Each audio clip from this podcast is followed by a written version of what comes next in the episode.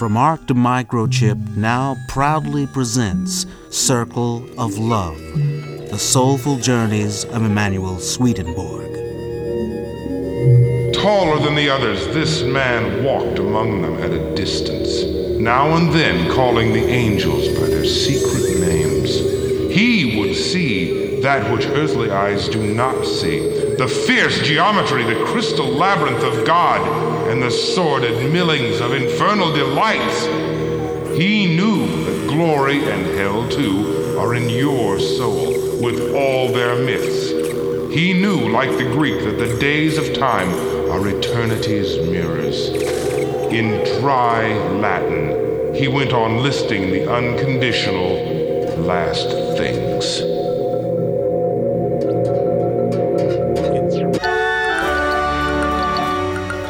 In 1701, current era, just at the turn of the century, teen prodigy Emanuel Swedenborg was depressurizing, closing his eyes, focusing inwardly on a complex of near Buddhistic imagery system upon system. His breathing almost at a standstill. His mind blossoming outward into new reaches of interplanetary cross referencing. The young, scientifically ecstatic Swede punk was scrambling time space paradigms kilobyte by kilobyte, debugging Copernican space with spirit influxes, and normalizing a reality base that included angelic and demonic screen dumps in a religio Scandinavian 18th century matrix.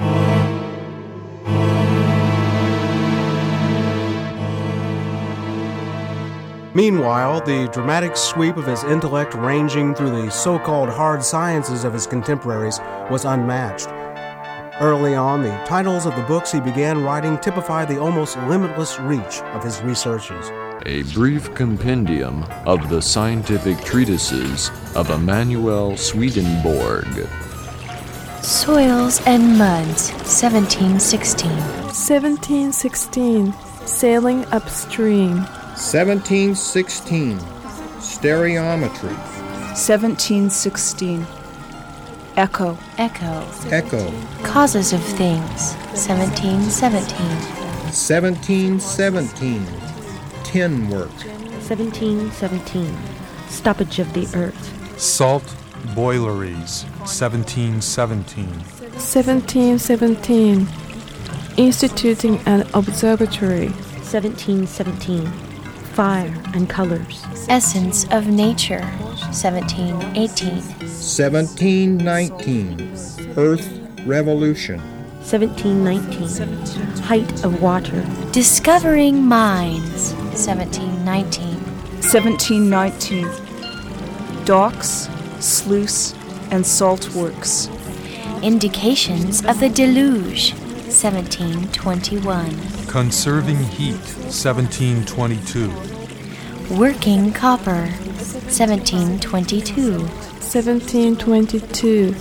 The magnet. 1722. Hydrostatics. 1722. The genuine treatment of metals. On sulfur and pyrites, 1724. 1725. On salt. 1733. Motion of the elements. 1738. The infinite and the finite. 1740. Muscles in general. The brain. Four volumes and a volume of accurate drawings of the cerebrum.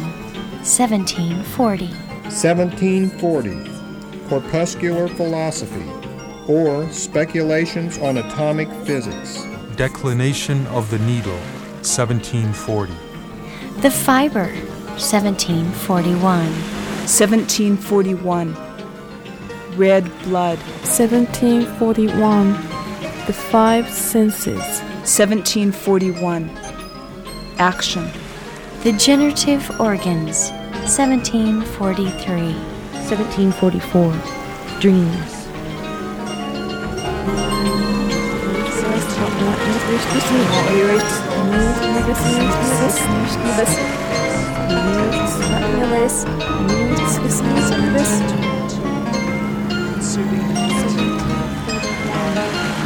Five senses. Nicht nervös, nicht nervös. 41. Five, not nervous. Nichts nicht.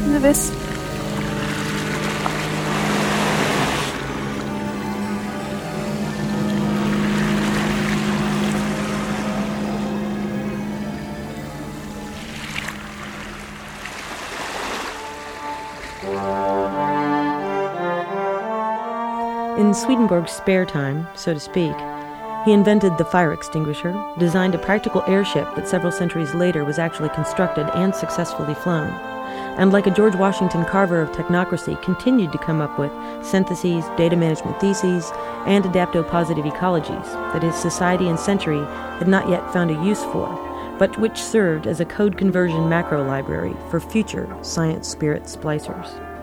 To cite one volume alone, Swedenborg's hyper rigorous four book Treatise on the Brain prefigures such up to the minute somatropic innovations as auto tracked body mind integration and the pillar of our modern understanding of brain function, the neuron theory.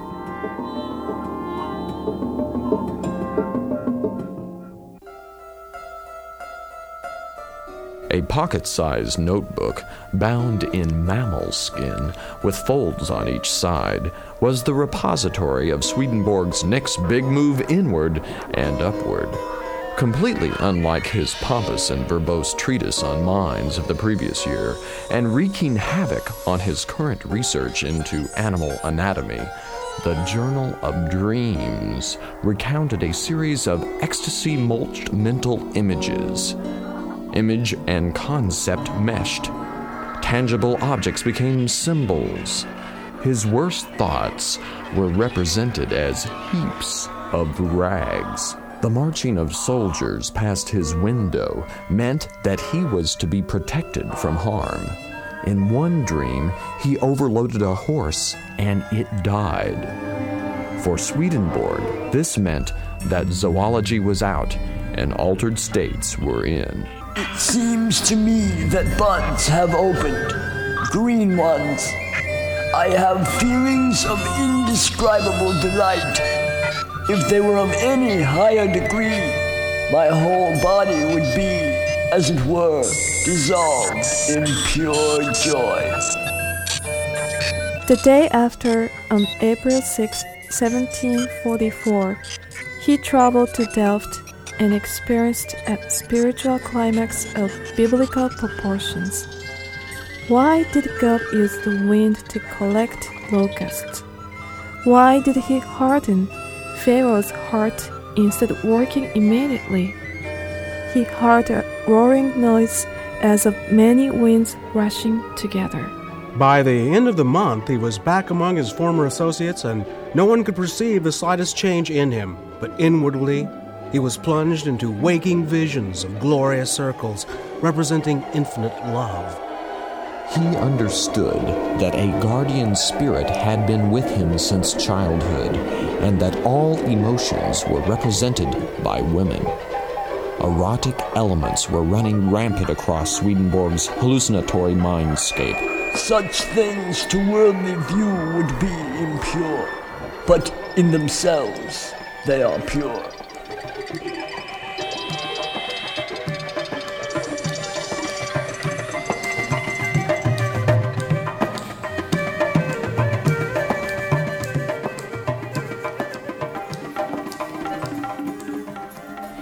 Emanuel immediately set to work, writing his own comprehensive Cosmo catalog of visionary jousts with angelic entities and the topology of infinity. Written in an upbeat, racy new style that kept pace with the soul stirring influx of sights and sounds from beyond the dark halo. It seemed as if a pulsing skyrocket burst above me shedding masses of white hot sparks of beautiful fire above me. It means, perhaps, love for what is high. When it came to love, Swedenborg saw Adam and Eve as a perfect example. She was left alone with her only one, and the sun was equidistant from its rising and setting. The bride led her bridegroom by the hand through her natal grove, and it was like the most pleasant theater of the orb. all things were in vernal flower and genial sport. No delay interposed until the bride also burned like a torch and declared herself favorable and pleased at the coming of the bridegroom.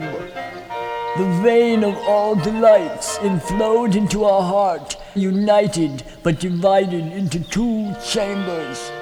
There it joined itself into a common stream, each part of which did not sweetly taste its own pleasure without at the same time tasting also that of the other.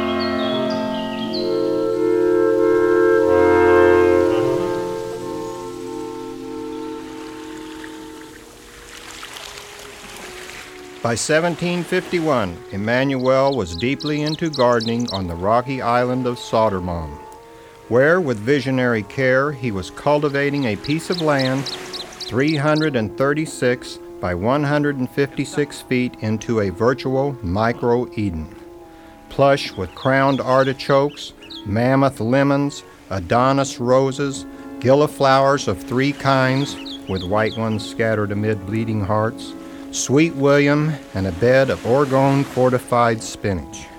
Swedenborg always maintained that he had inherited the garden from a previous owner, and that, of course, he did not always know what was going to come up. Just like Lily Mad Marliak, the Swedish mystic also nurtured massive hothouse lilies in the upper story orangery of his 57 by 48 foot tide washed Sodermalm Biolab. Feverishly composing his angel sent Cosmo Traveler's Guide, Arcana Celestia, on the one hand, and conducting Blavatskian root race experiments with sweet peas, parsley roots, and beets on the other, Swedenborg was rapidly coming to the realization that, metaphysically speaking, a rose was not just a rose. It was angelic emotions having a go at corporeal encapsulation. It was the form and the substance of heaven itself passing through the roots and fibers of this vegetable earth. This heaven earth one to one law of correspondences, opening in Emanuel a looking glass passageway through which infinity crept, was symbolically illustrated by a garden pavilion that Swedenborg erected in a grove of box trees, which he'd cut into figures of birds, boars, squirrels, and other Sodermalm regulars. When you open the door of Emanuel's mirrored pavilion, you face another door where a window seems to look into another garden. There, a green hedge is the backdrop for a lovingly polished high rise birdcage. But surprise! The entire scene is only a reflection in a mirror, and you're looking in through the exit before you've entered, and you've departed before you've arrived. But this is only the first riddle that the initiate must parse when entering the mystico linguistic talking book of Swedenborg's orchard design. Now we must enter the labyrinth, which, as one spectator writes, is entirely for the amusement of visitors, especially children and young women whom the Swedish mystic seeks heavenly correspondence with. Once you make your way through the maze, Swedenborg himself is there to greet you with a look of amusement and a closely printed biblical exegesis in Latin to explain everything you've been through.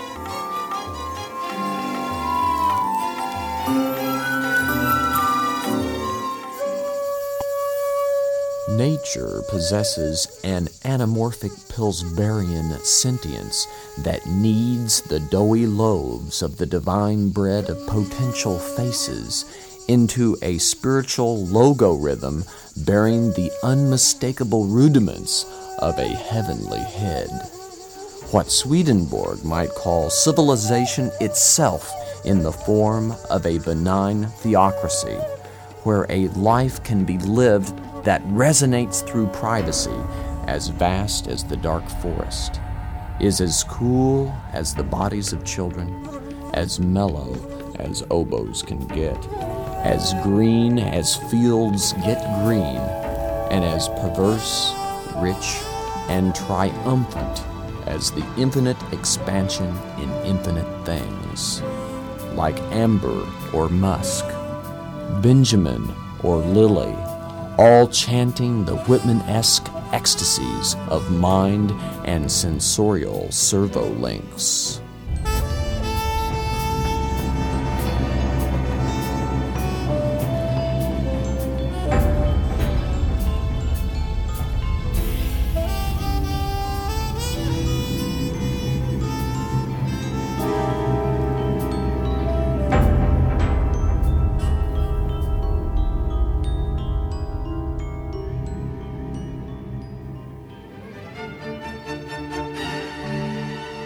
The hormone drenched apocalyptic consciousness of 22 year old young twerp about town, rabble rousing bookleech Billy Blake was definitely ready to be raised, as the impressionable poet in training savored and sampled the wigged out underground scenes happening in London 1779.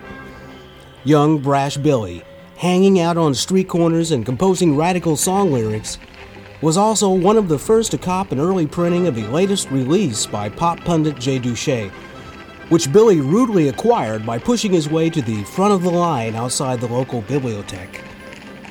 This new bestseller, Discourses, was a lavishly illustrated send up of male and female angelhood, with every activity of the winged entities revealed with explicit Swedenborgian detail, and young Billy couldn't get enough of it hot to trot with the angelic host.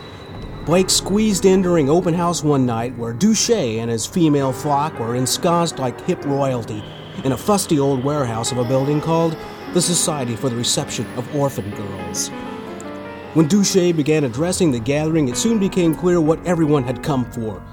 Billy had stumbled into the secret nest of England's first wave of Swedenborg counterculturalists surrounded by shapely, willing Swedenborgians, and carried aloft by the hypnotic voice of Duché as he spoke rapturously about the innermost nature of influx, Blake had a breakthrough. He knew that from that moment on, he had a big future in angelhood and purposely detailed apocalyptic macro coding. Putting Swedenborg's doctrines to the test in the crucible of his own experience, young Blake cast one eye on Emanuel's then blushworthy book, Conjugal Love, while the other eye limed the well orbed symmetry of young lady co counterculturalist Catherine Boucher. Blake quickly concluded that God had marvelous plans for relinking the young couple's unfolding spiritual visions with their budding carnality, creating a culture smashing cross pollination of matter spirit correspondences.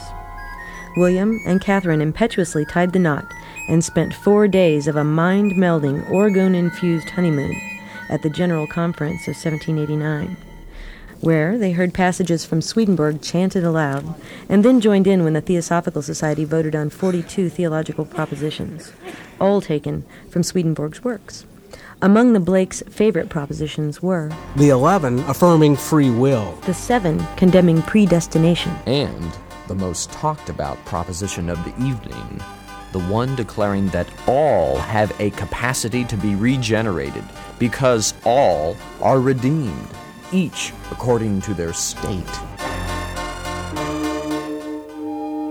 Meanwhile, a scant half century later, in the unsilvered mirror of time, we gradually begin to recognize the Pinocchian ambiguity of another young poet's profile.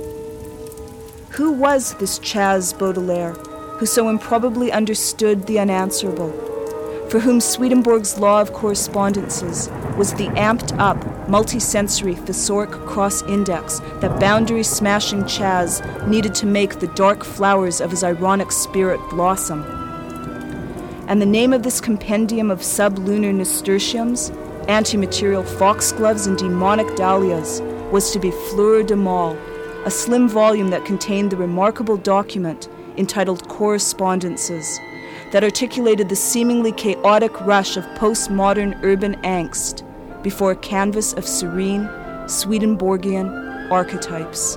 One achieves creation by the logic of contraries. To blasphemy, I shall oppose heavenly yearnings. To obscenity, platonic flowers. In Baudelaire's world, rays of light are often ecstatically mated with vast circles of darkness.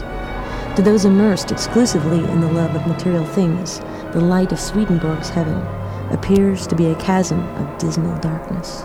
Baudelaire compares his mistress's gaze to a flash of lightning, an explosion in the dark, a black sun that pours out light and bliss.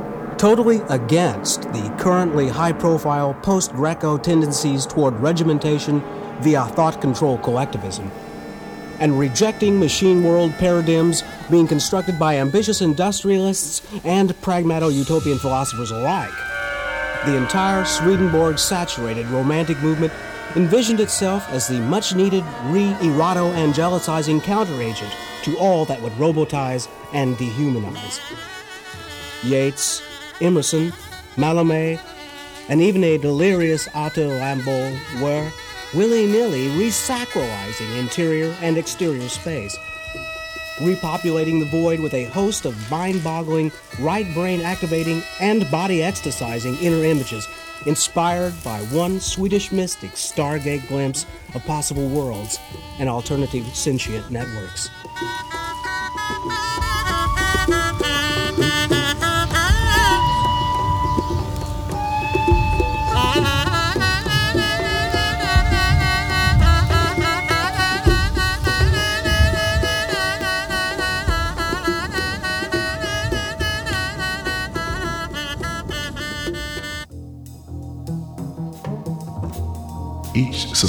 Is itself a facet of larger Swedenborgian aggregations of the spirit, and through these aggregations, people are irresistibly attracted toward the ultimate society, the Congress of Infinity. Emanuel insists that we cannot apprehend the cloverleaf pleasures of the Godhead unless we understand the ongoing correspondence between the tangible mammal mambo inside our hipped up bloodstreams and hopped up neurons, and the nebular star swinging of the homegrown spirit attitudes that loop through and quicken each soul on every celestial exit ramp.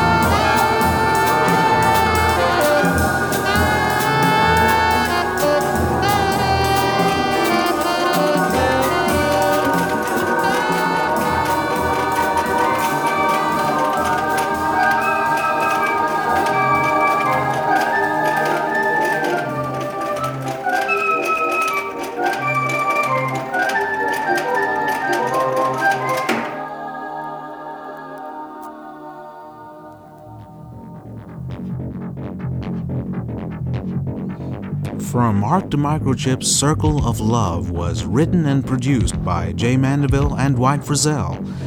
Special guests were Matt Wilson, Bill Dye, Patrick Clancy, Beth Enlow, Yoshiko Sato, Morris Martin, Wendy Geller, Rhonda Francis, and Rodney Franks, with musical accompaniment by Michael Henry, Cliff Baldwin, and Ed Herman.